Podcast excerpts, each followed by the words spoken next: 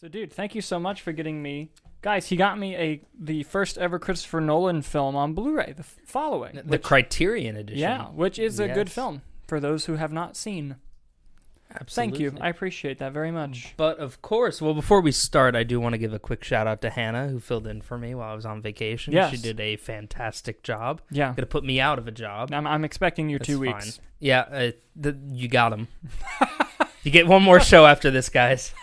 Fucking A. Um, but the reason I wasn't here, Dalton mentioned briefly, was that I was on a family vacation. Um, so while I did get him that, I picked it up for him. Dalton did pay me for the movie. I just found it. But on my trip, I did get Dalton a little gift.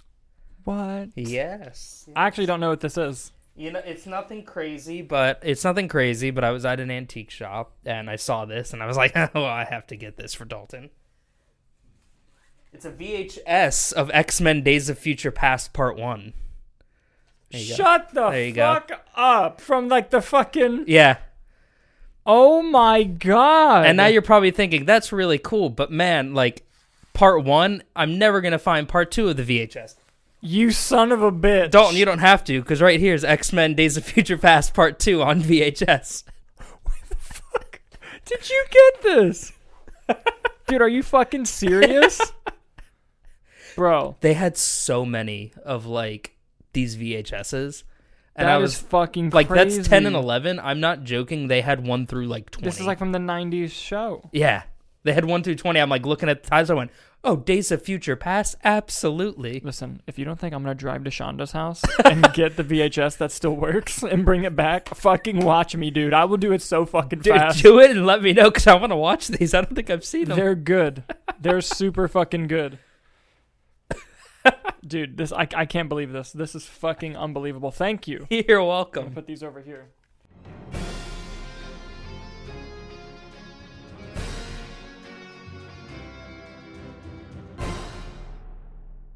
Hello, everyone. I'm Dalton Burdett, I'm Nick Iricchio. and we are the Movie Nights. Well, some of them. If you're watching this, is because you want to hear our uncensored Unfiltered. thoughts and opinions about the world of movies and entertainment news. So kick back Relax. and thank you for being part of the conversation.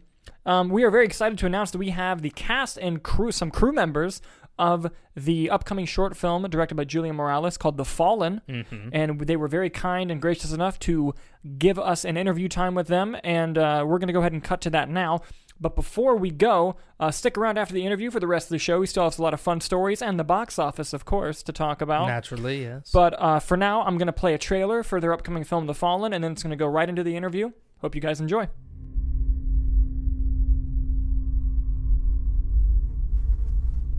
Eso estuvo diferente. Eso estuvo dif- diferente. Estabas rara.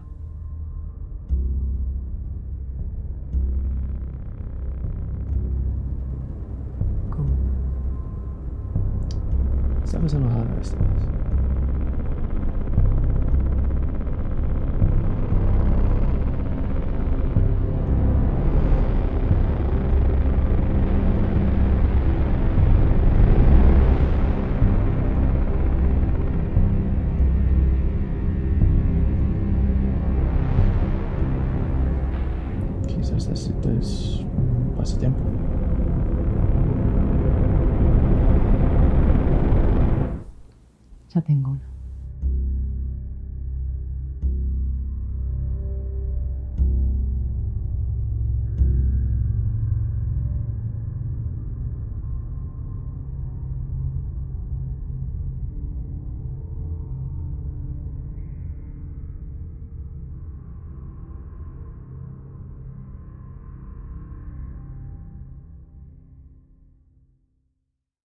Hello, everyone. I am so happy to say that we have some of the cast and crew of the upcoming short film, The Fallen, with us. Uh, you guys have seen Julian, Mr. Julian Morales, on the show before. He is an incredible filmmaker and a very good friend, and he's brought along some people who worked on the film with him.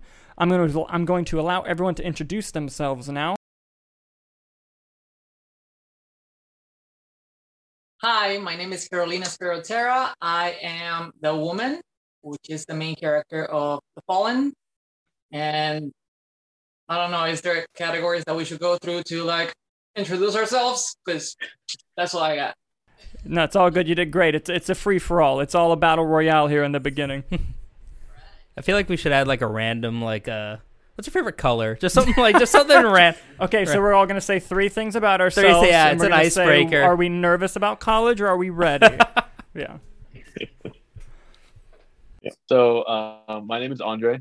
I play the twins, Raphael, Raphael and Gabriel, and my favorite color is purple. we got one. We got one. Um, my name is Andrea. I'm the film composer for The Fallen, and my favorite color is green. Hey, and you're wearing green. Representing the color. Absolutely. Julian, I know they meant you, but introduce yourself again. Okay, yeah, I was about to ask. Like, okay, um, my name is Julian Morales. I'm the writer director of The Fallen, and my favorite color is red, but I'm not wearing it right now. So. What you mean? You mean after watching The Fallen? You mean this guy's favorite color is red? No way, dude. what? I know. You know, I thought it was a misdirect. I was like, you know what? I bet it's purple the whole time. That's what I was. I've never guessed your favorite color based off the ones you've Oh yeah, done. oh, It's definitely not, blue. It's definitely not blue, based off all my work. Yeah, no, absolutely not. But uh, thank you guys so much for being here. We really appreciate it. And I'm going to go ahead and dive into some questions. And uh, this is going to be fun. I'm going to start with Andrea. So, uh, first of all, I want to say amazing work in the film. I loved the score. And I wanted to go ahead and ask you how did you come about being involved in this project? And what was it like? you know, hearing because like film and music, while they're the same, they're also really different mediums. But really, what connects them is through emotion and how you're supposed to feel during the process. And how was that described to you? And how did you use that to really score this film? So I was approached by Julian because we had met because of a film that I worked with my friends prior. And he was like, Oh my God, come be the film composer for my film. And I was like, Oh my God, we'll see. But I, I read the script and I loved it. And I was like, Yeah, I'd love to be part of it. And you're absolutely right. Like everything that you said about like film and music is 100% true. Like when it came about this score, it was a lot about like the footage that I had, you know, like and the footage that Julian was able to like give me with like so much like speed. Like, but just looking at the scenes and like reading the script, like like there's a lot that I had to like just make up from scratch, you know, because it's like emotion that's like implanted there and like the acting, but it needs to carry like with the audience because that's the importance of like a film score. Like the audience needs to take that and understand, oh, okay, this is the woman's thoughts. This is how the woman feels. Oh, this is a dangerous situation. Oh, this is something that's like tense. You know, like it's all these things that I have to read, like with no music, and I have to make it myself. So it's very like it's a very fun process, very difficult process, but it's I think it's really rewarding when it all comes together. And the film really came together to be like crazy. I loved it. Yes, awesome, awesome. Um, my next question is going to be for Andre. So uh, you play more than one role in this. I think that's okay to say. I know I'm not supposed to do spoilers, but uh, you play more than one role. Um, as an actor, I know that that can be sometimes challenging. And let's see, I'm gonna try to be vague as possible because you're kind of playing two sides of a similar coin. And I'm curious, you know, when you approach this type of thing, how did you really come into the mindset of separating two people? Well, honestly, it's just like how both characters are different from each other, even though they're twins. Um, Mhm. they're both in different circumstances. So I guess basing off what um, Gabriel had to go through, it really has to put you in a place of like, I messed up.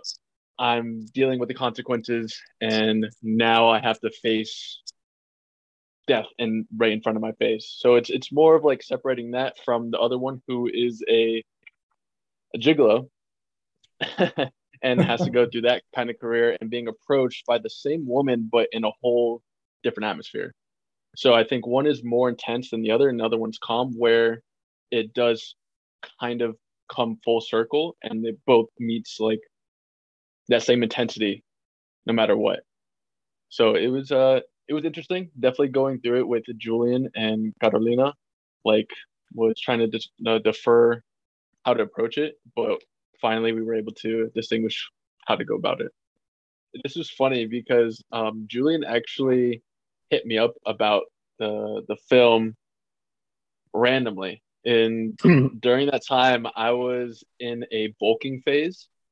So when he brought it up to me, he was like, "Yeah, you may need to be shirtless for like part of the scene." So I'm like, "Damn it, Julian!" So now I had to go, like I had to go for like three weeks eating just straight like bland chicken, bland white rice, bland broccoli, and really like cut down to where I can at least get like that look of what um gigolos are supposed to present themselves at like as a certain figure.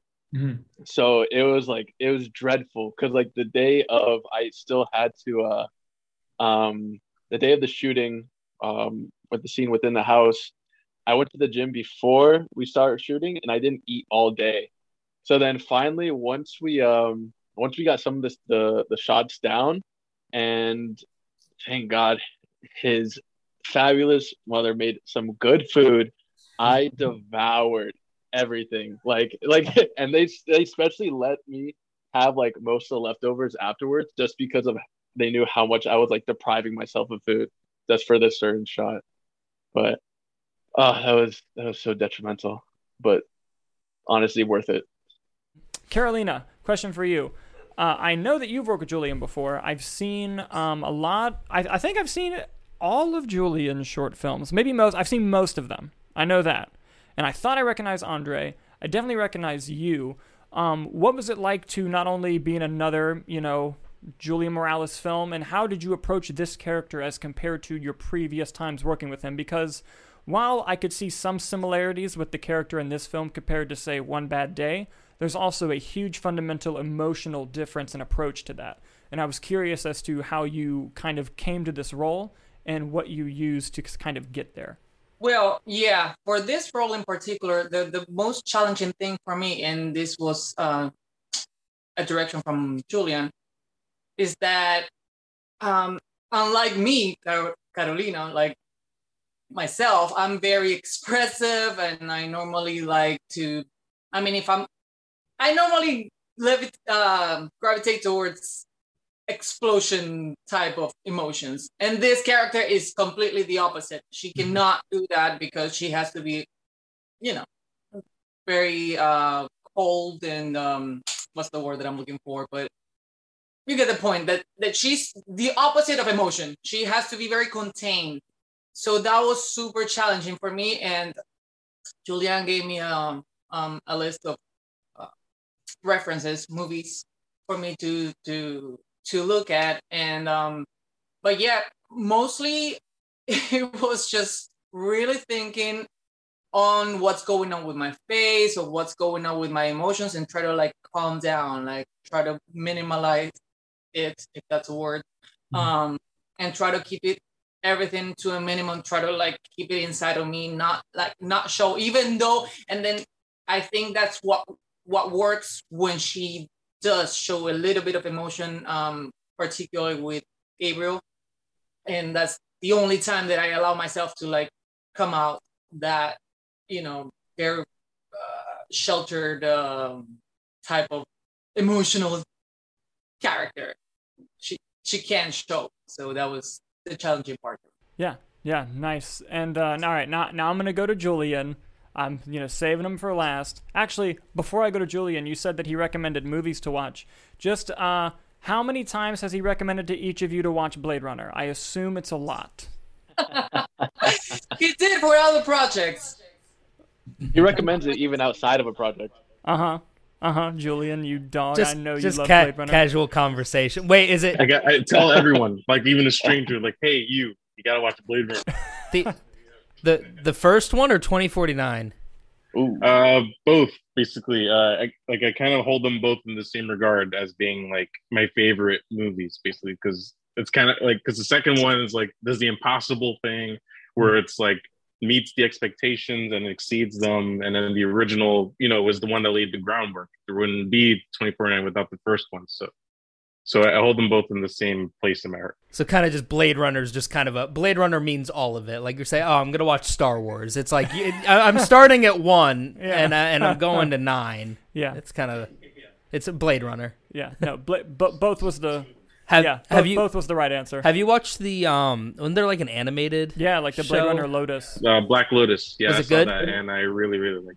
Okay, I haven't had a chance to watch yeah, that I gotta yet. check that out too. I gotta check it out too.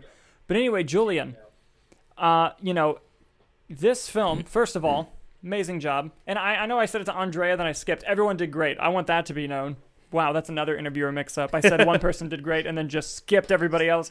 No, but uh, amazing job on everyone's fronts. And uh, Julian, you know, I'm really curious. Uh, how did this idea come to you, and what were some of your visual inspirations? Because I love the way the film looks, and how the film looks is directly tied emotionally to how it feels. So I wanted to know, you know, what feelings caused you to use this look, and how did this story really kind of come into your mind? Um, well, it's uh, this kind of story about like uh, following an assassin character has been like kind of in my head for years, basically. But I just didn't know like what ex- what story to put it towards. Basically, I just knew that I wanted this character, you know, portrayed in a film of mine. But I just didn't know what what journey to set her on or what story to do, basically. But like, but like surprisingly, like what kind of slowly started getting it going was like you know seeing like uh like certain visuals in movies or just certain movies would come along like i remember a big one was actually the the teaser trailer for the batman came out which is kind of weird to say but when that teaser trailer came out for the batman for some reason like all these images started like rushing in my head with like you know the red blue lighting and like and with like the woman like by herself in her apartment and stuff like that. And i was just like okay like i see like where this needs to go basically. And then uh, and then I watched a lot of uh, a lot of films from uh, Paul Schrader's filmography, movies that he's written or directed, so like Taxi Driver, uh, Light Sleeper, uh, First Reformed, or his new movie The Card Counter.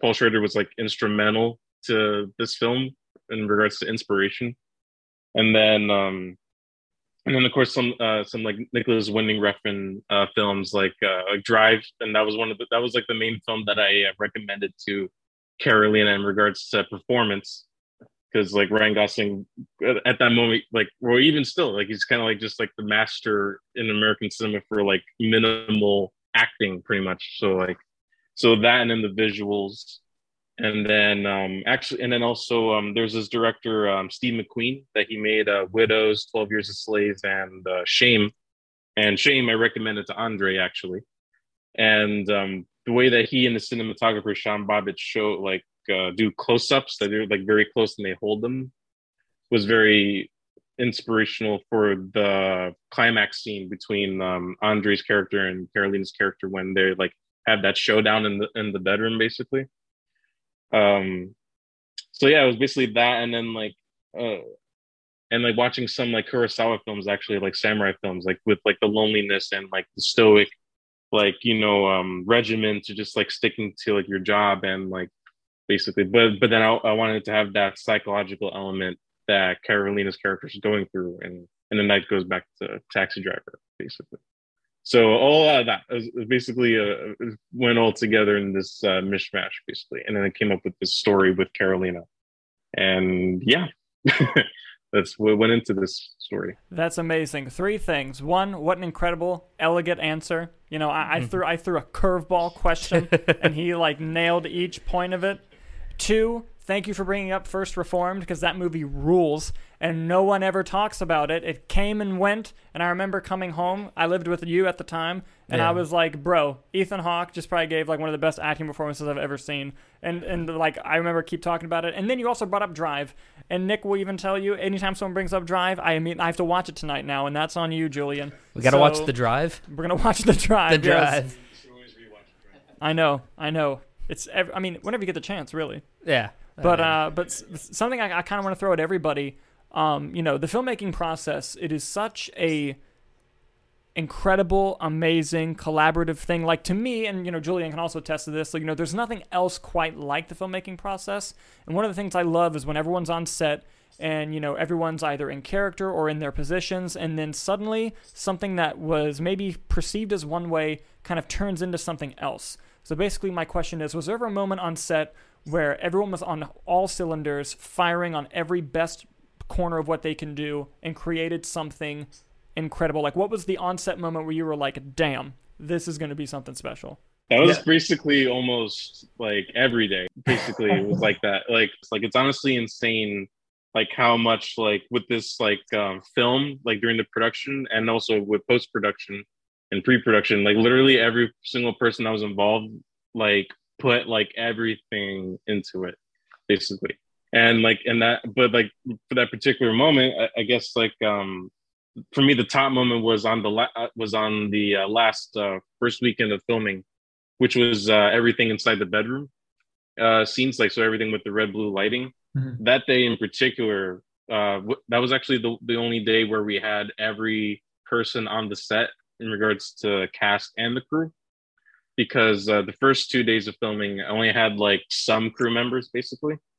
Because like, because for those first two days, like it wasn't there weren't any there weren't any dialogue scenes really, so it was everything was like just visuals. And then for the last day, everything was dialogue heavy, and then that's when I needed everyone.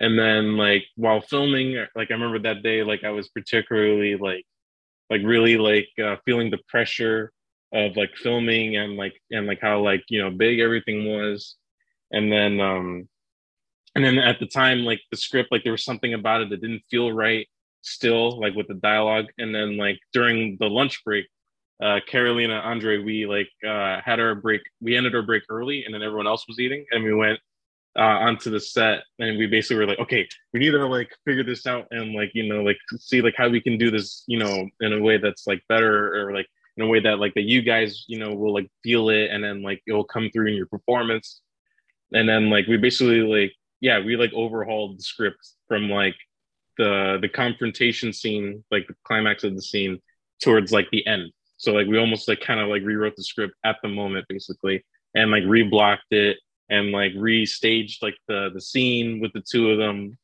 So yeah i really gotta hand it to these guys like like that was like a particular moment that we were like really like all like all six cylinders were like you know on fire. And then and then andrea had a very short timeline to do the score. So that was another moment that went on for a long time where andrea was like firing on all six cylinders and like coming up with something new every time. And then like she was very responsive to the notes that I would give her to like when she would send me new stuff. And yeah like literally like literally from beginning to end it was like everyone was like pitching in and like making the film better because everyone that was there was there. Awesome.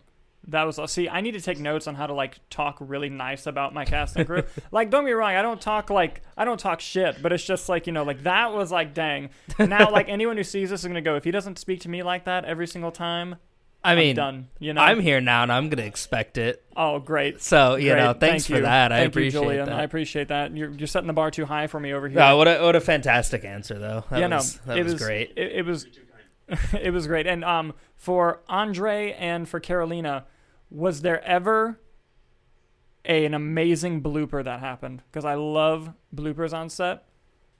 Was there anything like?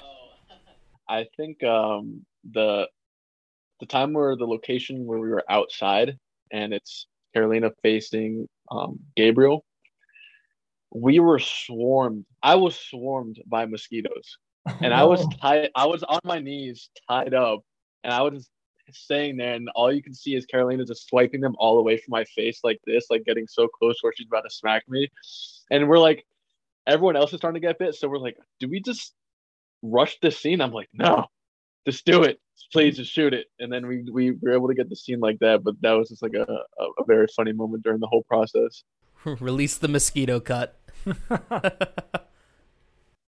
it was funny, but for me, it was also kind of um a weird experience because I knew you, Andre, were like um tied up, so you couldn't Yeah. yourself. Yeah. So it kind of helped me I had my personal swatter. to like have compassion over you, and that was that was helping my character. I know. It's breaking her out of character. but no, seriously, seriously, it's like Yeah. I, I kind of felt bad, like oh, and that was not expected. That was not, but that No, was definitely not. planned. Definitely not planned. I would hope so, Not Julian. I don't think Julian. yeah it was not planned because because it's funny because the yeah because it's funny because the day that they were talking about we had to go back there to do the scene again and then But like the first time we were there, we didn't have that problem. Like there weren't Oh, yeah, any yeah, kind yeah. flies like that. And but then of course, like within a week, like the, it's like the climate changed already, and then like and then also the sun set faster. Even I remember that. And like yeah, And we're and we're white by we're we're white by a body of water too, so it's like doesn't even help. yeah yeah it, was it was very unexpected but yeah that was kind of funny. but, like i remember like i was like carolina stop trying to like swap the flies i know it's i know it looks bad but you gotta stop so we just get out of here quicker yeah that was funny but at least you know the shows she had genuine concern for her co-star So, Yeah, know, yeah. Yeah, so right. there's that Yeah, see, I, I spoke too soon about Julian being a good guy. I bet you he looked immediately at, the, at like the reports and he probably googled like what day is gonna have the most mosquitoes and was like, "That's when we're shooting. I need I, I need I need them on their toes." Where uh where'd you guys time." film mainly? Oh yeah, yeah, it's a great that's Yeah, a great where'd you question. Uh, what was your guys' main filming locations? uh we filmed primary uh, it was like a mix of um coral springs uh miami gardens and fort lauderdale Ah, I'm a- I'm actually from Coral Springs. that's where I filmed like all like the driving scenes for like that short little uh, montage. So that was in downtown Miami. So four different locations. What um Nice. what part in Coral Springs were you in if you remember? Uh, yeah, that was um, it's it's this um area just Off off, of of Sawgrass. uh, the Sawgrass Ex- Expressway. Yeah, so it's like off Sawgrass and Atlantic. That there's this place uh, called a, a, a levee, and then um, so we found this little spot where like because like people tend to go there a lot to watch the sunset because at that because at that location you can see the sunset on the horizon. And uh, so people tend to line up there to to see it. So we always so we had to like go to a place where like people wouldn't be watching uh, someone get fake executed. So so, uh, so so that was kind of funny. But like yeah it was kind of funny that like that no one ever like came and like walked into the middle of the scene because because you because we went there there was a lot of people there but thankfully that didn't happen Yeah, yeah. that's um I- I'm originally from there and that's literally like the exit I get off on. So I know exactly where you're talking about and it it gets it gets packed. Yeah, they- they were in your neck of the woods. Yeah, exactly. Yeah, and um, Li- literally the exit. yeah, like like they, they weren't in the neck. They were in my. they were woods. they were in my house. Yeah, yeah, they're actually in your backyard. No, um, yeah, you, dude, you mentioned like it's funny no one like came up upon filming, dude. That is the anxiety of that. like, like recently, like the most recent film we shot, I made sure both locations, primarily we were at, were at places where like there were no people. Like I literally uh, begged my, well not begged, I asked my friend, I was like, can I please use your entire weekend to film at your house. And he, Harry Allen, God bless you, he was lovely enough to be like, yes, you can. And I'm like, thank you, because the last time we tried to make something, it just like, that happened all the time. Like just people either interfering or you're like, there's an actor in a really emotional scene and then someone's in the background like, what you guys doing? And it's like, God damn it. I remember when we filmed uh we did filming days for one of the shorts at a coffee shop Mm-hmm. that closed early Yeah. to let us go there and people were walking by trying to get in They'd and like, open the try, yeah, just banging Yeah. on the door trying Oh. to get in and it's like, "Are you guys open?" It's like with all the cameras, lights and someone with like a stab wound? Yeah, like yeah, we're think so. definitely definitely serving coffee right now. Yeah, yeah. Hold on, let us get the espresso machine for Yeah. you. Yeah, but uh, but I, I'm actually going to throw another question to Andrea. So, um, Jul- Julian had mentioned you you had kind of a rush timeline in doing this. Um, you know, d- did that really kind of because what I find a lot in terms of a creative process is, you know, when you have certain limitations, it kind of forces you to be creative. So I was wondering, you know, in those little challenges that you had, did it kind of bring out something to really kind of help get the project done on a certain timeline, or kind of what was that experience kind of like? it was originally like difficult because like he had asked me to do the score while I was like in a very busy semester. Like I was in like my second to last semester of undergrad and I'm an art student. So like I like all my classes are studios and all my studios are 3 hours and all my like schoolwork is like project based and like I'm very very dedicated to like, you know, my art because you know, that's like what I intend to do for the rest of my life. So it was hard to because you know it was like this is some a project that you know obviously like I signed a contract you know I'm on like doing it on the side but then there's like my other responsibilities that are like you know deadlines that I have to meet like now like for school because I gotta graduate you know, we're not ready for college. But, you know, I had, we kind of like came to like an understanding, more like a forced understanding because like, I'm, like you said, I'm the type of person that, um, like, I think it's really hard to create when you're not in the right headspace to create for, especially for such an emotional, like, thing to do. Like creating scores is definitely a taxing job because of how much you have to like sit with like your understanding of whatever feeling or whatever emotion I need to portray orally. So it's like I got to really sit down. Like I had to really be the woman like writing this score cuz you know like it's really like just like the whole score is really just a trip through the woman's mind. Like this is a whole experience of one person. But i mean luckily julian had the trust in me to like you know knock out the score in a very short time frame once i finished my semester. And i told him i was like i could do it. Like i swear like because i had already like mentally prepared i'm gonna finish it i can finish it i know it's gonna be fine I know what I'm kind of gonna write. I was already like ready to write, you know, like, and when I get in those moods, I'm like, I know that like it's gonna be fine because like I have a lot of confidence and like just keep it going, keep it moving, you know, like so. Yeah, I knocked it out in like what three days, three, three or two, Julian. Yeah, you did. I was, I was like, I was like, oh shit, she did. yeah, Yeah, like I, Three s- days. yeah, Oh I probably, God. I Yeah, probably like- like- sent him like two, two scores, and then like the other five or four, I did in like two, three days. Wow. Yeah, because like, uh, because like, yeah, because like earlier that month, like she already had sent me like, uh, oh, well, one of the one of the uh tracks she sent me was pretty much like the finished thing.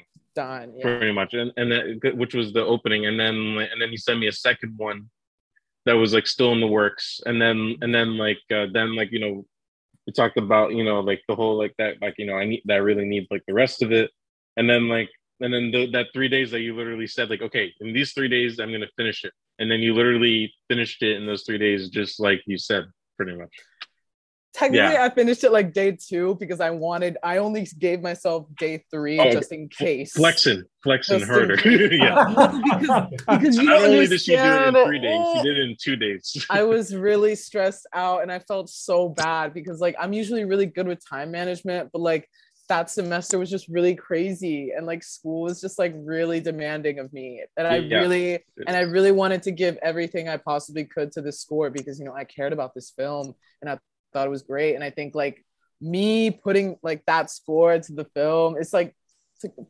fitting puzzle piece. Like I really think like we both worked really well together in that mm. sense. Like visuals and sound like are moving together. And I think that's the best part of like the film, really. Like I think it, it like everything moves so smoothly. Like the way the actors like act and the way the emotion goes, like the way the sound carries the emotion, then the visuals and they're all awesome lighting because I love the lighting. Like it shows, like everything goes together. So I'm glad I made it work for the short time frame that I had. But I mean, I told them, Bless. trust me, I got it. Yeah Trust bless me, your heart because you really yeah you really brought it like it's crazy it's it's honestly insane yeah and then a quick little thing about the lighting that i wanted to mention is that the the red blue lighting uh half of that is attributed to andre actually our very star here because he work he works at a uh, production house and um at the time we only had the red light and then i was like oh like uh, i wasn't able to get the red light so i guess like you know like i'll just have to settle for that then I was just like, I could get you lights. I have them at work. And I was like, can you?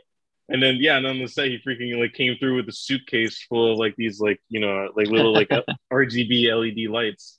And then like when I first yeah, and at first No, I thought I first was gonna it's be to funny, get yeah. it. Yeah.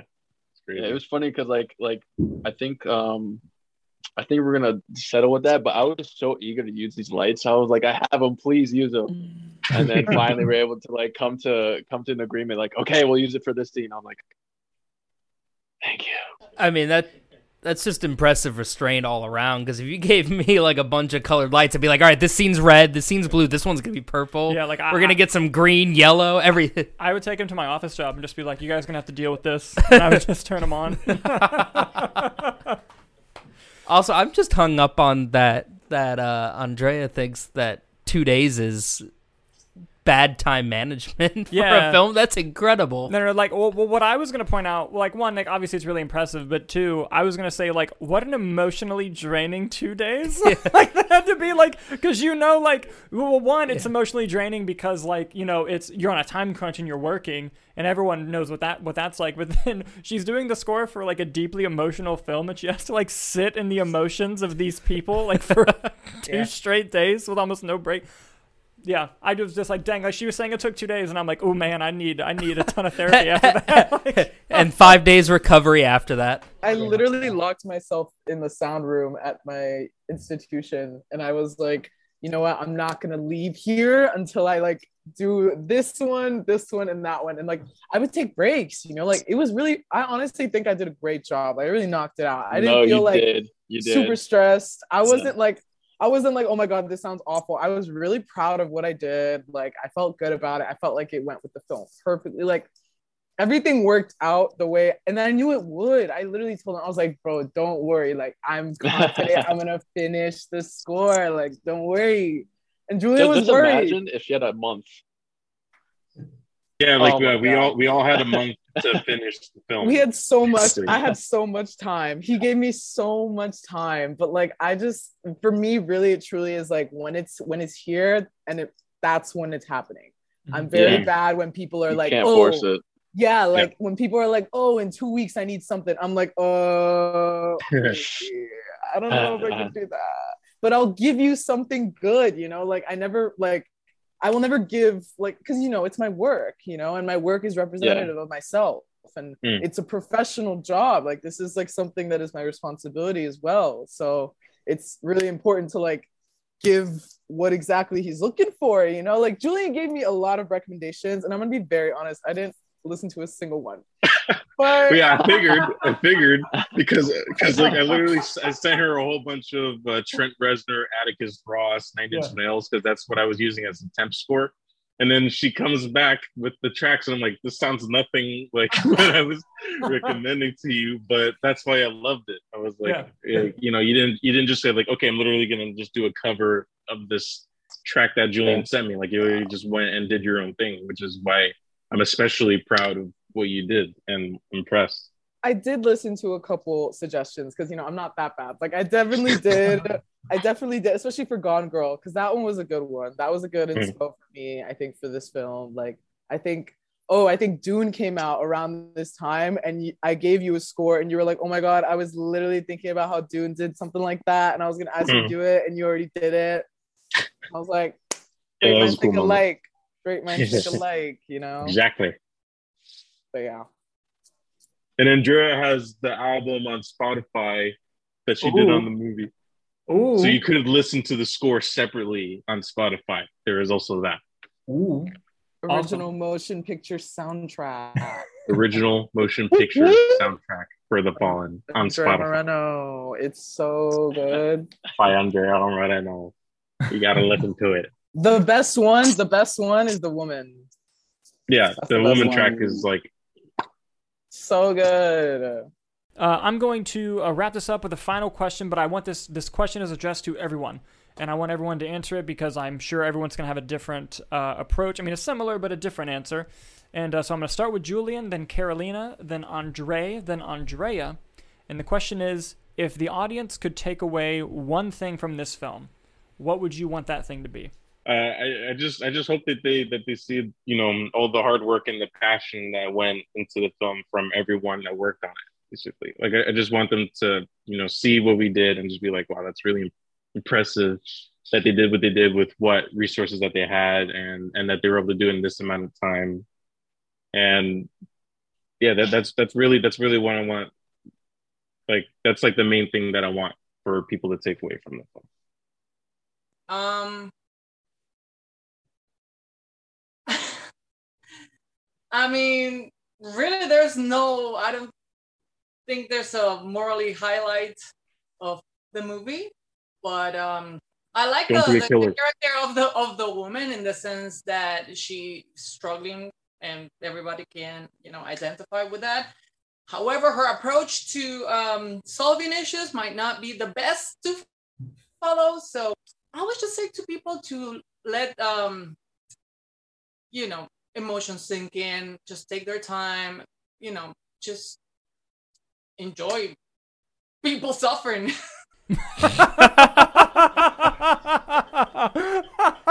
Can I tell you that was the best possible Yeah. answer? Like that that was the answer I wanted to hear. Ple- take it. pleasure in the pain. Yes. yeah. hey, there's so many dramas out there that people just watch for like more an hour plus, 50 minutes. Yeah, mini series, eight hours, ten Right. hours. People suffering. So yeah, just just embrace pain, embrace suffering. I think uh, the one thing that the audience could take away is just a matter of like understanding where a person stands in a certain situation that revolves around the life that they chose to live. And I guess seeing like seeing that there's beauty in everything, uh, even like death itself. But obviously not going the same approach Carolina saying like, yes, let them suffer, enjoy it, do all this stuff. But it's more of a matter of just being um what's the word? Uh I would say like compassionate and considerate of like where a person stands and like how it is that they kind of uh can sense where they're wrong and allow them to be expressive in that way. But from this film, they're gonna get a bunch of different feelings from the situation that's being uh, shown to them. So hopefully, they just gain a better understanding of like just allow things to be, and certain things will fall into place and let let it uh, enter itself. just to just to piggyback off what Andre was saying, like I think like within like understanding like I guess the choices that one's that, that one makes, I guess I hope that people take away from this film like the importance of contemplation as well, because that's such a big theme in this film that like you know is very like I think it's definitely becoming a lot more popular, I think, in modern day film, but like I think we don't appreciate it as much because like it's it's it's so like you know you're just in someone's head you know like but it's so important in understanding like the main character of this film and like why they do the things that they do and like like the importance of contemplation. And like even in like contemplation in spanish you know what i mean? Like in their like you know native language like that's something else you know like that people don't really think about like because i be thinking in spanish sometimes. I'm like i'm not like oh wow like be, but it's like important to like you know because it's your thoughts you know like so to like even switch from that to that like i feel like it's important for people to take that away and i think another, another like little sticky note of that contemplation idea the importance of a score behind contemplation like i really think like when you're in your head you want the soundtrack of your life playing you know what i mean? Like you want your your story to be like in your in your earbuds you're like oh my god like i'm just going through life like whatever. Like this is what i'm listening to you know like so yeah. Sound is super important in that as well. So yeah Thank you guys so much for doing the interview. Um, all of you are fantastic. Everything you've done on the movie is great. The film is great. All of you should be very, very proud of it. We cannot wait for it to be publicly released. Julian, can you give us some details as to maybe when that's going to happen? Well, the film is currently in its festival run. It just began, and right now, uh, the only you can see it is on uh, July 27th at Silver Spot Miami for Filmgate's uh, uh, monthly festival. Right now, it's their um, subtitles month for July. So right now, that's the only way you're going to be able to see it on the big screen. And then after that, if you follow um, on Instagram, the Fallen short film, that's where I will post updates on where else you can watch it in the near future. Awesome, awesome. Well, thank you guys so much. It was a pleasure speaking with you, and I can't wait to see what you guys do next. Yeah, thanks for coming on. Thank you, sir. Bless. Thank you for having us. thank you You can find links to the Spotify music, to the trailer to the film, to buy tickets for the film, all in the description of the video, or if you're an audio listener, in the audio place below. And we thank them again for coming onto the show. We really appreciate it, and we hope you guys check out their film. It is really, really good. So naturally, the next thing we're going to do is the box office. Uh, before we get that real quick, before we go into Oh, the yes, main yes, topics yes. too, I do just want to give a quick little shout out. Uh, two episodes ago, I believe it was, I mentioned a TV show I watched called The Bear on FX. It was the one I mentioned had uh, the guy who played Micro from The Punisher, as well as a Jon Bernthal cameo, and starred the guy from Shameless. Um, we don't really do a lot of TV show news here, but because we talked about, it, I want to shout it out one more time. They got a season two renewal. So you That is know, awesome. just a quick little, and you know, I, I've heard you were the first person to put it on my radar. yeah. Everyone else who's watched the show, just like you have given it rave reviews, I am at some point before I die going to check out the show. I highly recommend it. Yeah. It, sounds really interesting, and I want to watch it. So just wanted to, you know, congrats on season two, and uh, yeah, box office. Box office! All right, will you pull up our predictions, please? Yes. Read them off. All right. So uh, Hannah's list was Thor, Minions, Elvis, Top Gun, and Jurassic World. Okay. Dalton's was Thor, Minions, Top Gun, Elvis, and then Where the Crawdads Sing. Mine was Minions number one, I fucking forgot you did that. Minions Mayhem, Thor, Top Gun, Elvis, and Crawdads in fifth. Um, I did not look at the comments to see if Kyler or Harry had put theirs. In. I don't think so. But regardless, everyone was wrong. Except for Nick, who got Minions number one right. no. So coming in first was Thor: Love and Thunder, making forty-six point six million dollars, a drop sixty-eight percent, which is lower than you'd like to see. However, it's the same as Doctor Strange two. It's the same as Spider-Man: No Way Home. The more money your movie makes opening weekend, the more it's going to drop. So while on paper it's not the best, um, it's still the movie's made a lot of money, which we'll get into its final worldwide, not final, but its current worldwide total here in a second. Coming in second was the Minions: Rise of Gru, making another twenty-six million dollars, only dropping forty-two percent from week two to week three. Coming in third, Where the Crawdads Sing. I did not expect it to open as high, high as it did. It made about $17 million in its opening weekend. Coming in fourth was Top Gun Maverick, making $12.2 million in its eighth week.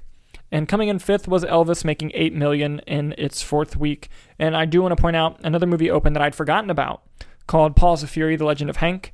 It opened sixth and made um, six million dollars.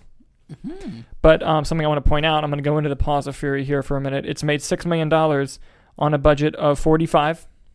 Mm-hmm.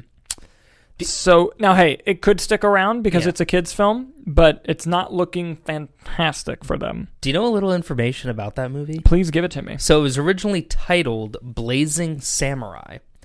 Now Mel Brooks is in the cast. Yes. Yeah, Mel Brooks is in the cast. Uh, he also wrote the screenplay and is listed as executive producer. Nick. Because I don't know what the final looks like. Nick, Yes. are you telling me Yes. that this was going to be Blazing Saddles, but for kids? Yes, with samurais. Why are we? Why, why are So- we doing the show right so now? I don't know if that? what the final product looks like, Yeah. but in its genesis, Mhm. that was the original intent of the movie. So I can see why maybe it's not making so much money. I love Blazing Saddles. I think it's a very funny movie. Dated. I watched it recently, and a lot of those jokes. I was like, it's, I was it's fantastic. some of the jokes. I was like, Ugh. nope, it's all it's all it's all great. Everything's fantastic in it. It makes no one is safe, and that's why it's a great movie.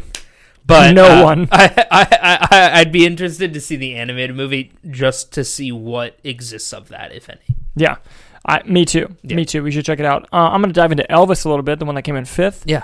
Total worldwide total is 186 million on a budget of 85. It's made 2.2. It's I think by next week it'll be profitable. Mm-hmm. Uh, now we're going to move on to Top Gun Maverick. It has made 1.2 billion dollars. It has officially made 7.2 times its budget back. I think you say Paramount's pretty happy with that. A little bit, yeah. Where the Crawdads Sing, as I mentioned, made 17 million. It has not opened worldwide in markets yet on a production budget of 24. So maybe by next week or not, or the week after, Mhm. unless it suddenly disappears from the box office, which would be a shame. It should be on its way to profitability. We're just not quite there yet. Um, Minions: The Rise of Gru's worldwide total 533 million dollars so far. So far, so far on a budget of 80, it has made 6.7 times its budget back Minions mayhem. at the box office. And of course, Thor: Love and Thunder's worldwide total 498. So tomorrow it'll pass 500 million Yeah. worldwide on a budget of 250. So it's about two times its budget back. It'll be profitable tomorrow. So anything made after tomorrow is making them money. So those two, do you think they have the stretch to go to the billion, or do you think they don't? They don't get it. I don't. I, the speed that they're doing it, I don't know what it. I don't think either like. of them will. No. I honestly think Minions has a better shot Uh-huh. because comedy doesn't play well overseas, mm-hmm. but the Minions are loved overseas. Mm-hmm. But the th- comedy that's in Thor, I don't think will carry well in other countries as it does here. And I think that it's going to come right around where Doctor Strange is at, like 950, like right below. Because Okay, I think so- Doctor Strange's final number was like 947. So you think they're both? They'll both clear like eight. Maybe. I think that's the line. I think plus or minus eight. Yeah. It could be where they end up, especially just with other movies coming out. So, uh, what did you guys think about the box office? And before we go, let's predict next week. Oh, also just a quick note. I know it wasn't in the top five, but uh, didn't Black Phone cross 100 mil?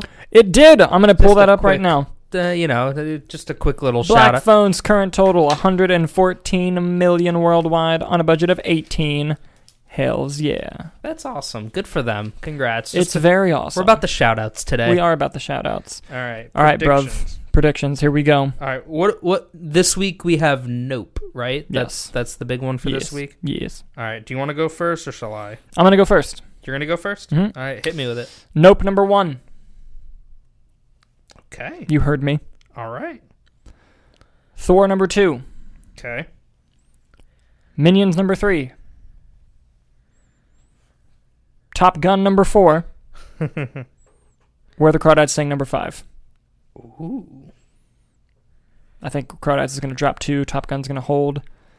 And I think Nope is going to open. Because I think next week Thor is going to make around 20 million. Mhm. And I think Nope will open to 30 plus. Mm. That's my prediction. All right. Well, I'm going to go. I'm going to go that Thor's still going to be top dog. Okay. Then I'm going to go with a Nope. I'm going to go with a Minions. Basically, same as yours, Top Gun. And then Crawdads. But you're putting, you're flipping Thor and. I'm I'm I'm flipping Thor and Nope. I think that I think that Thor's gonna gonna go, and I'll tell you why. You know what it is? I think Nope's gonna have a fan. If it's a great movie, the view- embargo drops 24 hours before, Mhm. which either means there's a giant spoiler that they don't want out, or or, it's bad. it's bad. But also, like I doubt the it's bad. spoilers are up in 10 minutes, so Yeah. really, Yeah. So if it's fantastic and it's a spoiler thing, I think you're gonna get a lot of word of mouth, and it's gonna have a And better gonna- second weekend That's true. but its first one, I, I don't because the marketing. I feel like it hasn't been You know marketed Let's let it. That's true, but let's do a fun experiment. Let's Yeah. see what Get Out and Us open to. because like Because I know Get Out did better as it went on, but I think Us had a pretty high opening weekend. I just remember these giant marketing campaigns for Get Out and Us, like with the golden scissors and everything, Mhm. and I feel like Nope didn't have any of that. so here you go. Get Out's opening weekend. I believe it made thirty-three million dollars. Okay, Us opening weekend seventy-one. seventy. I'm deeply regretting my choice. You already made it. No, I mean I- I'll stick with it. It's not fun if we're the same, you know. I gotta. I mean, hey, if you want to change, it's okay. No, I'll stick with it. I think Thor. I think Thor gets it. All right. All right. What do you guys think is going to happen next week at the box office? Let us know as we move on to our next story. Um, what were your thoughts on Solo? You know, I liked it. I did too. I I had no issues with it. I think the whole thing of in that recent thing when Kathleen Kennedy was like, "Yeah, we you know the issue is in recasting the characters. Like we should just." And I'm like, "What are you talking about?" Alden Ehrenreich was fine as Solo. Like it was, Uh-huh. a, it was a very good, mo- especially like given all the production issues it had. yeah. Like the Release fact the that Lord and Miller cut, you coward. the fact that it's a comprehensible put together movie unlike like justice league is astounding and i think it's one of the better entries into the universe i think rogue one's better We can agree to disagree on that. But yeah. Now, the reason why I bring that up is because uh, you mentioned Alden Ehrenreich, who played Han Solo in that film. yes, I think he did a terrific job in that movie. Mhm. He made the characters, and he didn't do a Harrison Ford impression. I'm so glad he didn't because that would have been annoying quickly. Mhm. Looking at you, Donald Glover with Lando. But I think that um, that's fine though. I think that um, him keeping the mannerisms and the DNA of Han Solo, but doing his own thing, Yeah, worked well. But he hasn't done a whole lot since then. I mean, he's done some indies, and he recently did the Brave New World series. Mhm. But um, Deadline is reporting that he just got cast in the Ironheart Marvel series that's coming to Disney Plus soon. I'm going to take this from the article. Solo star Alden Ehrenreich is f- set for a key role in Marvel's Ironheart series for Disney Plus. Ironheart will star Dominique Thorne as Marvel character Riri Williams, a genius inventor and creator of the most advanced suit of armor since Iron Man. Anthony Ramos is also aboard as well. Chiquina Hodge will, was recently tapped to be the head writer on the series, first announced as being developed during Disney's Investor Day presentation in December of 2020. It is unknown who Ehrenreich will be playing in the series. It's officially unknown, but I, I heard something, Nicholas. go on. So that is official, everything I just said. What I'm about to say, do not run with. This is just me, something I heard in the grapevine. Yeah, This is not official, not part of the story, is a rumor. I've heard he's playing the son of Obadiah Stane. Oh hell yeah! And if that's true, that would be awesome. I don't know that though. I don't know. I could see that, my concern with that would be that Ironheart's a completely different character from Iron Man, Mm-hmm. and I feel like having a villain. I mean, maybe he's not a villain. Maybe he helps her. I don't know. Mm-hmm. I don't know. I feel like that ties it too much to Iron Man. Well, I mean, it's it's, going to tie a lot to it's Iron gonna- Man. Yeah, it's gonna be. Yeah, I mean, it's especially Armor Wars and all that. if that happens, I know you just want the show so badly. so bad. Um, I I'll take it. I'd be down for that. Give me some more, some more. uh Obadiah Stane. Give me more of the Stain family. The stains. The Stains. Yes, yes, I'm excited too. What do you guys think about Alden Ehrenreich joining the Marvel Ironheart series? Let us know as we move on to our next story. Nick, this is my favorite story that we're going to talk about. I'm so happy about this. I don't think you understand how happy I am about this story. So this is an exclusive from Bloody Disgusting, which is a really funny and fun website, by the way, if you're a horror fan. Are they pretty reliable too? They are. Yeah. Like this is really happening. Deadline, I awesome. think Deadline confirmed it after this posted. Oh, cool. So, a film came out in 2018 that I fucking love, and I think it's one of the few that you, me, and Kyler agree on. Mhm. And this film is called Ready or Not. Yeah. Incredible. Amazing, Yes. especially the end. That that might be that's in contention for my favorite movie ending of all time. Like, What a setup for that joke too. and like you, I, and the thing is that joke only works if you are convinced they won't do it, and I was convinced they were not going to do it. yeah. And when it happened, oh my god. If you have not watched Ready or Not, please, please do yourself the favor and watch it. But anyway, the filmmakers of that film went on to direct Scream 5. hmm big fan of the Scream franchise. Was happy to hear that. I loved Scream 5. More Scream 6 news. We may have lost Neve Campbell, but we have added Samara Weaving, who was the lead in Ready or Not, and she she's a great actress by the way. She's been she's been working hard a lot the past few years. But also, I don't want to go, you know, because obviously Samara Weaving is the big one I want to talk about. But let Tony Revolori is also in the film, Fantastic, and I love Tony Revolori. He- I love him in uh, the Grand Budapest. I was about to say that. So good. He's so good. So good. And I love him as Flash Thompson in the MCU as well. Yes, very good. But- Perfect for those yes, movies. Yes, and you know he loves the stuff. He loves movies, so this is going to be really fun for him. But Samara Weaving, dude, like the first time I was Yeah. That's introduced, a that's a get. the first time I was introduced to her was I mean obviously in a reunion for the directors of Ready or Not. Yeah. I was first introduced to her on Ash versus Evil Dead. Yeah, she oh she was on that show. She was on that for two episodes. Yep. And then she had a brief role in Three Billboards. She played the um the new wife of Frances McDormand's ex. hmm and she's in it for like three scenes, but she's great. And uh, she was in the new Bill and Ted. She's in a lot of stuff. Yeah. She's a great actress, and I am. She's one of my favorites working today. I love her. She is so good, and we are finally going to get her joining the Scream franchise. Here's what Bloody Disgusting had to say: Ghostface returns to theaters with the sixth installment of the Scream franchise next year, and this time the surviving characters are heading to New York. The film is already deep into production, yet the entire cast has not been revealed. In fact, Bloody Disgusting can exclusively report that horror maven Samara Weaving has joined the cast of Scream 6 alongside Tony Revolori. Interestingly, Radio Silence, those are the directors of the film, who are both back behind the camera for the sixth film, had initially reached out for Roaring. Had, excuse me, had originally had a, initially Jesus, I can't speak, reached out to Weaving for a role in the last film. We were talking about it, but our schedules aren't going to work, which is a bummer. Weaving had told Collider back in 2020. We talked about it, but unfortunately, because of scheduling, I could not do it. Well, she can now, and she's in it. Nick, thoughts on Samara Weaving joining Scream 6? I think it's a fantastic choice. And I Tony mean, Revolori. both fantastic choices. I think they're going to add a lot to it and definitely bring a, a presence with them Mm-hmm. and a little like, oh, that guy, you know, for people who aren't as as us, you Yeah. know. Um, but I remember watching Ash versus Evil Dead with you, and those two episodes came. and You're like, she's going to be in so many horror movies, I did say that. and she was, and she did a bunch of other stuff too. That she was fantastic. You know, she was in that one movie with uh, Daniel Radcliffe, Guns Akimbo. Yes. That movie's hysterical. Very good. Very good action. She's a great action actress too, on top of the horror and Mm-hmm. the comedy. Like Ready or Not was just like a boom, here she is. Uh and uh the same thing, uh, uh Jenna Ortega has become a huge Yeah. uh dude, she's having a hell of a year, dude. fantastic. But she she was in like three horror movies this year. Yeah, dude. Well, she was, dude. She was in Scream. She was Yeah. in a great. She's in a great movie on HBO Max right now called The Fallout, Yeah. and it's really good. Did you watch it? No, not yet. It's really good. Watch it. And she was in X. She was an X. She had a small role in Studio Six Six Six. Mm-hmm.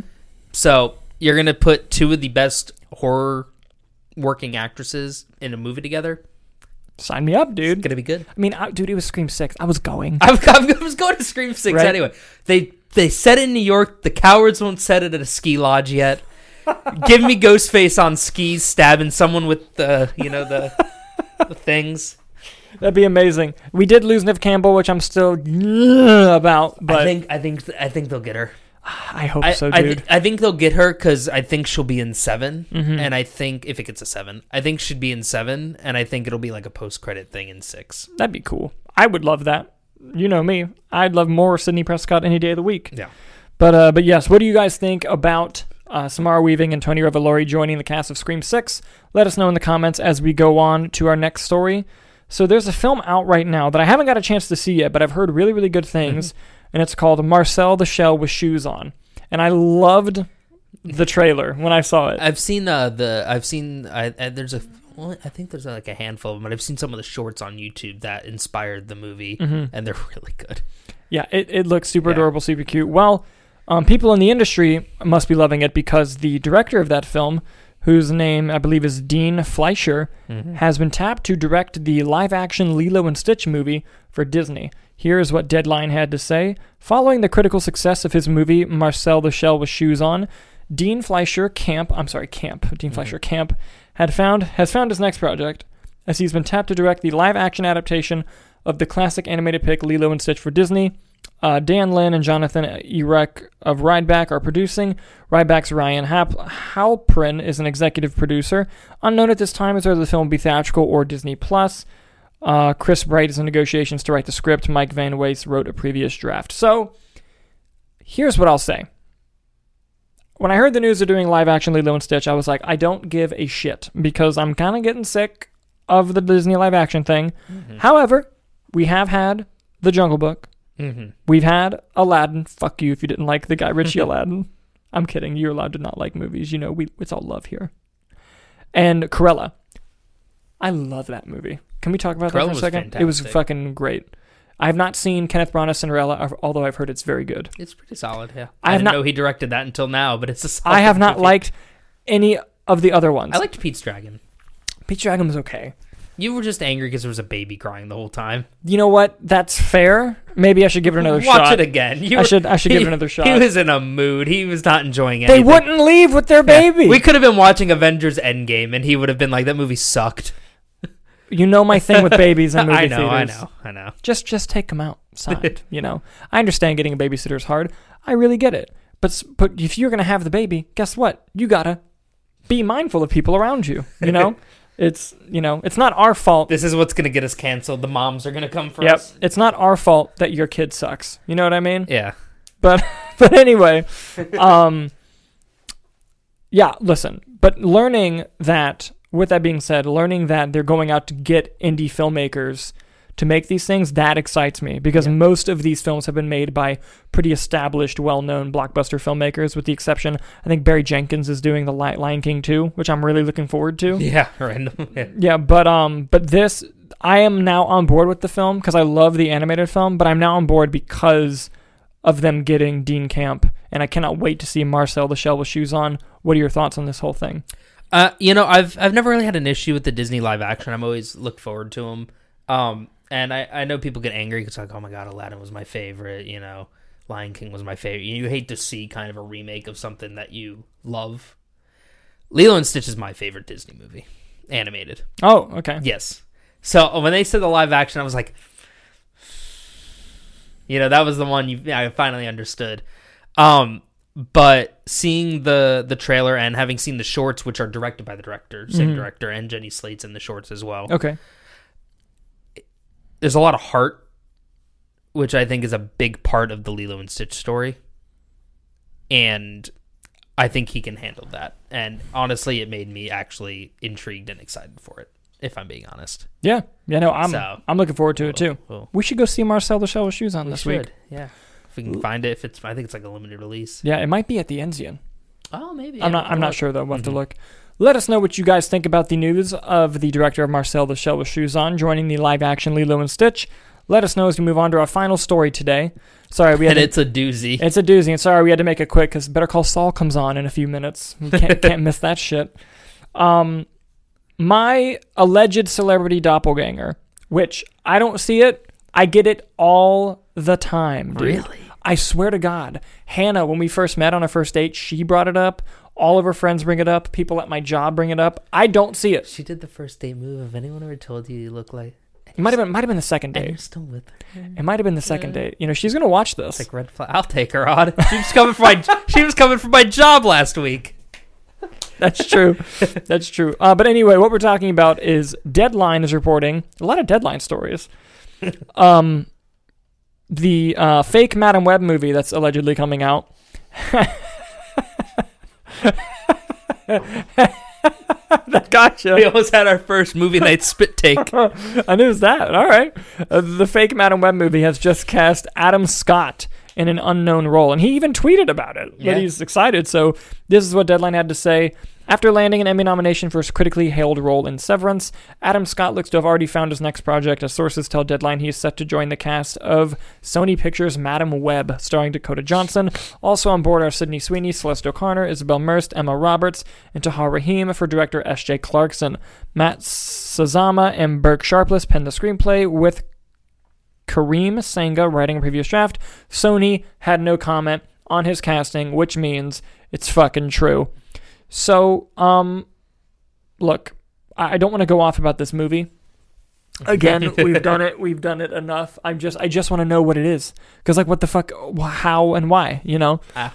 But if you want our previous thoughts on this matter what movie, just go back. We we bring it up at some It's point. probably in the thumbnail. Yeah. Um, Adam Scott though, big fan. Yes. And here's the thing: a lot of people know him as Ben Wyatt from Parks and Rec. It's one of his most known roles, and he's great in it. I haven't watched Severance yet. I've heard it's amazing. I'm going to watch it.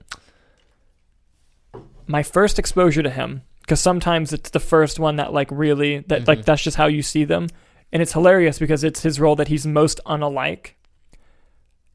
Step brother. It's the stepbrother, the brother. and I love him in that role so He's much. so he's good. the best part of that movie. He's so good. He plays the dick so well. Yes. And like and it's amazing that like when I watch him in Parks and Rec, like that was a big jump for me. And Yeah. usually it's the opposite. People like jump to Step Brothers and they're like, "Oh my god, like this Yeah. is him."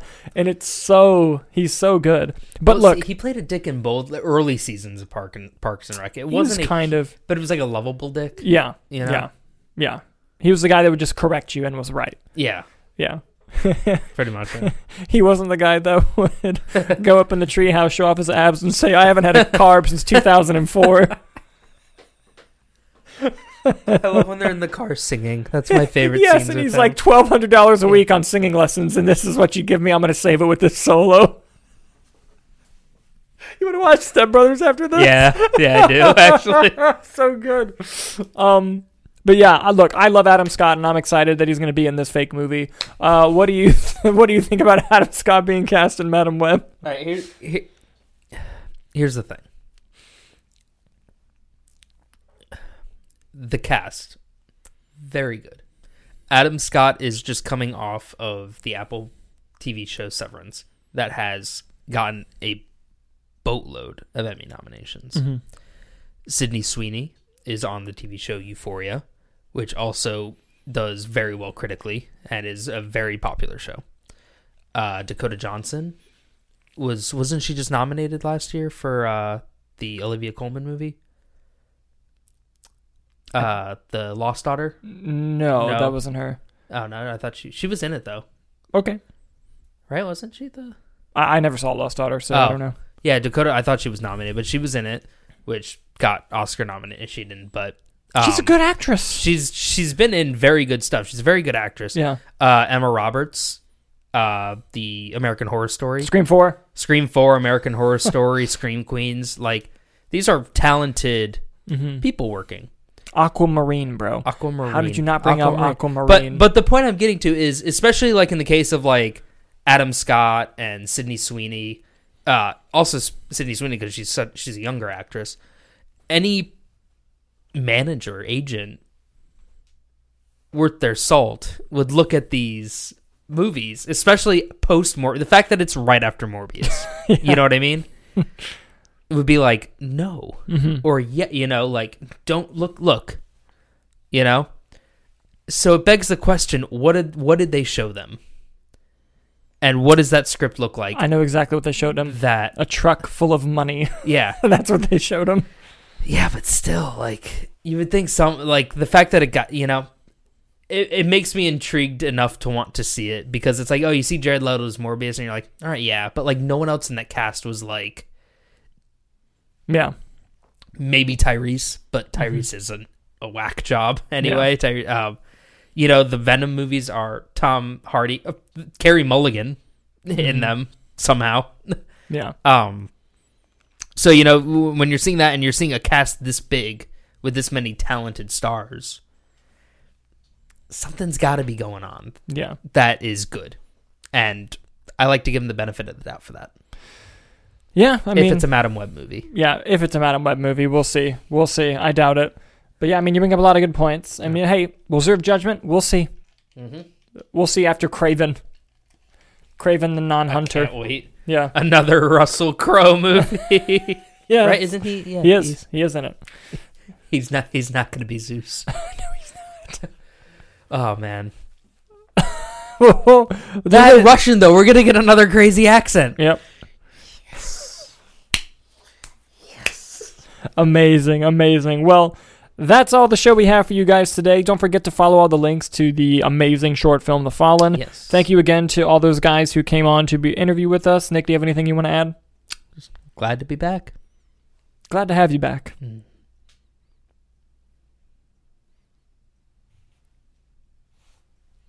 I forgot my outro. I was gonna- like how long? How long we gonna? I was gonna hold it for a really long time and just make it avant-garde. Just invert that part too, like put it upside down on the screen. Uh, well, thank you guys so much for watching. That's what it is. That's There what I go, say. yeah. Oh man, I literally was pausing because I'm like, what the fuck do I say when I end these? I freaking forgot. It's been a long day, guys. I'm yeah, sorry. it's been really long. Thank you guys so much for watching, and we'll see you next time.